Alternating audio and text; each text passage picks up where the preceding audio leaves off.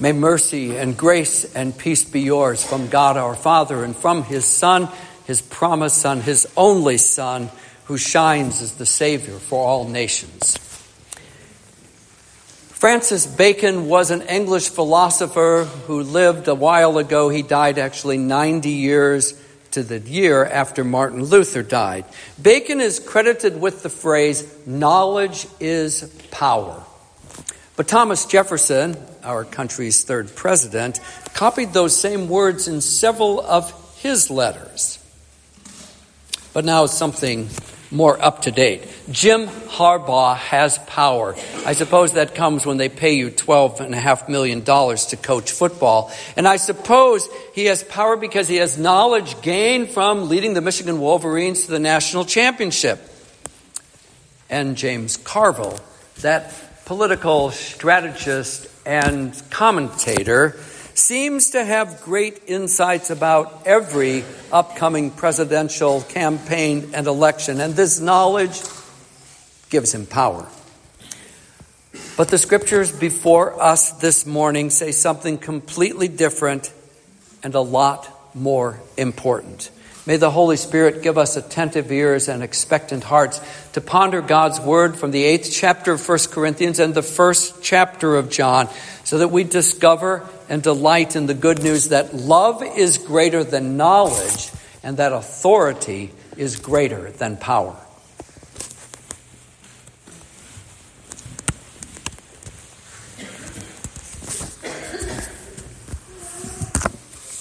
People God dearly loves. Today's epistle reading and today's gospel are very different scriptures. The epistle is part of a lectio continua. It's a fancy way to saying a sequence of readings from the same book of the Bible. So we've been hearing continued readings from 1 Corinthians during this Epiphany season. These readings don't have or don't seem to have a clear connection to either the appointed Old Testament reading or the appointed gospel. And the gospel for this fourth Sunday after the Epiphany is not Lectio Continua, but it's the ongoing narrative of Mark's account of Jesus' ministry from his baptism to his transfiguration. Here's another way that they are different. 1 Corinthians 8 is Pastor Paul. Pastor Paul dealing with an issue in his congregation in Corinth. That's something we discussed in adult Bible class earlier this morning. But on the other hand, Mark 1 is an event. It's a confrontation in a synagogue at Capernaum.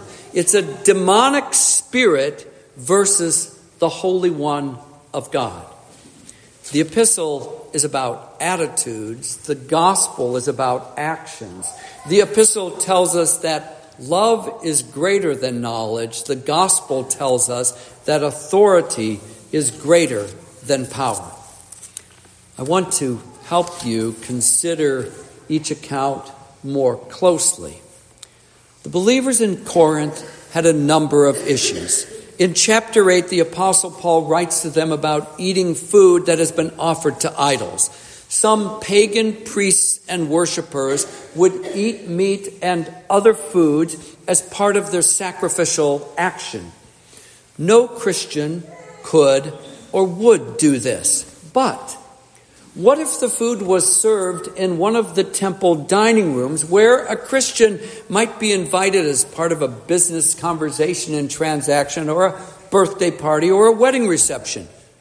Would this be okay? Or what if you purchased meat on sale at the temple and then took it home? Could a Christian do this and serve it with a clear conscience? Or could you eat such food if it was in the home of your unbelieving neighbor. A minute ago, I said that Paul's letter, his epistle, is about attitudes. And this is what Paul addresses. You all know, Paul writes in verses 4 to 6, that idols have no real existence. Sure, there are many gods, gods with a small g, but we Christians confess, Paul continues, that there is only one God the Father, who made all things, and only one Lord, who is Jesus Christ, who redeems all things. So, with that knowledge, some in Corinth are saying, I can't eat any foods at the temple or at home which have been offered to a false God. But another Christian may say something different. I can eat food. I can eat it in a pagan temple because I know it was sacrificed to a false God, not to the real God. So my conscience isn't troubled. But Paul cautions be careful because your knowledge may encourage your fellow Christian to do something which troubles his conscience. And your attitude destroys your brother. So you are sinning against him. Even more, you are sinning against Christ. It would be better, Paul concludes, to say, if my eating food offered to an idol makes my brother stumble, I will never eat that meat. All of that supports Paul's language in verse 1. Knowledge puffs up, but love builds up. Or, in my words, love is greater than knowledge. Now let's go from Corinth to Capernaum which is where today's gospel takes place.